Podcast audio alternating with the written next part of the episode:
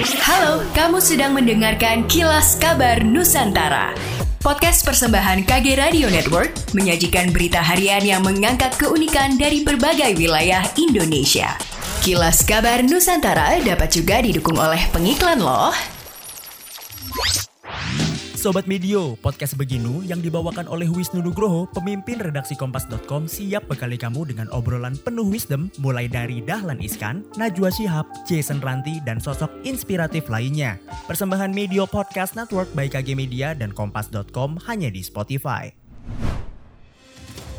Pemerintah Provinsi Sulawesi Selatan berkomitmen mengembalikan kejayaan sutra di Sulawesi Selatan. Kabupaten Wajo merupakan salah satu daerah sentra penghasil sutra yang menjadi perhatian. Secara khusus, Gubernur Sulawesi Selatan Andi Suirman Suleman menyerahkan bantuan keuangan Pemprov Sulsel tahun ini untuk Kabupaten Wajo senilai 7 miliar.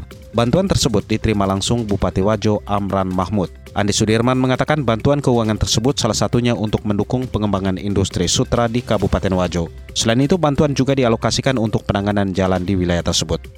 Sudirman menuturkan saat ini pemerintah Provinsi Sulawesi Selatan melalui Dinas Perindustrian telah membangun rumah produksi permintaan benang sutra di Kabupaten Wajo. Ia mengaku investor mulai menjajaki kerjasama untuk pengembangan sutra tersebut. Olehnya itu dirinya berharap bantuan keuangan yang diberikan dapat berdampak dalam menggeliatkan ekonomi masyarakat setempat, utamanya para pengrajin sutra.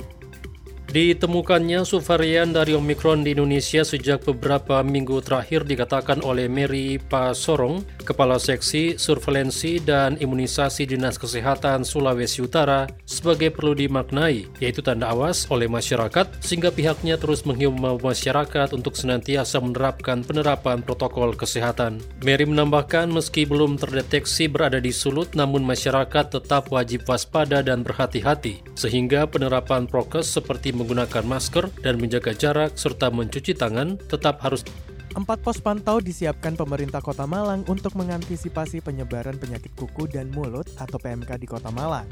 Pos pantau ini akan dibangun di titik-titik perbatasan Kota Malang, yakni di Kacuk, Arjosari, Belimbing, dan Kelenteng. Nantinya pos-pos ini akan bertugas untuk melakukan pengecekan kedatangan hewan ternak yang digunakan untuk kurban saat Idul Adha.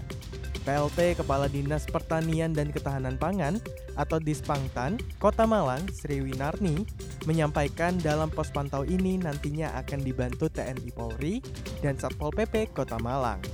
Untuk mengantisipasi PMK ini, pihak Dispangtan menerjunkan 30 petugas ke lapangan yang dibantu dari Polresta Malang Kota, Kodim 0833, dan Satpol PP Kota Malang. Selain itu, menjelang Idul Adha nanti, Pihaknya juga akan melakukan pemeriksaan rutin kepada para penjual hewan kurban yang berada di pinggir jalan. Pemeriksaan ini akan dilakukan lebih insentif sesuai dengan petunjuk Wali Kota Malang untuk mengantisipasi penyebaran PMK di hewan ternak. Selain ke tempat penjualan hewan kurban, pemeriksaan juga akan difokuskan ke masjid-masjid yang menyelenggarakan penyembelihan hewan kurban. Dalam pemeriksaan ini, Nantinya yang akan diperiksa terkait dengan kondisi hewan ternak tersebut, yang nantinya juga akan diterjunkan dokter hewan beserta para medis veteriner, di mana hingga 20 Juni 2022 kemarin, total sudah ada 296 hewan ternak di kota Malang yang terkonfirmasi PMK.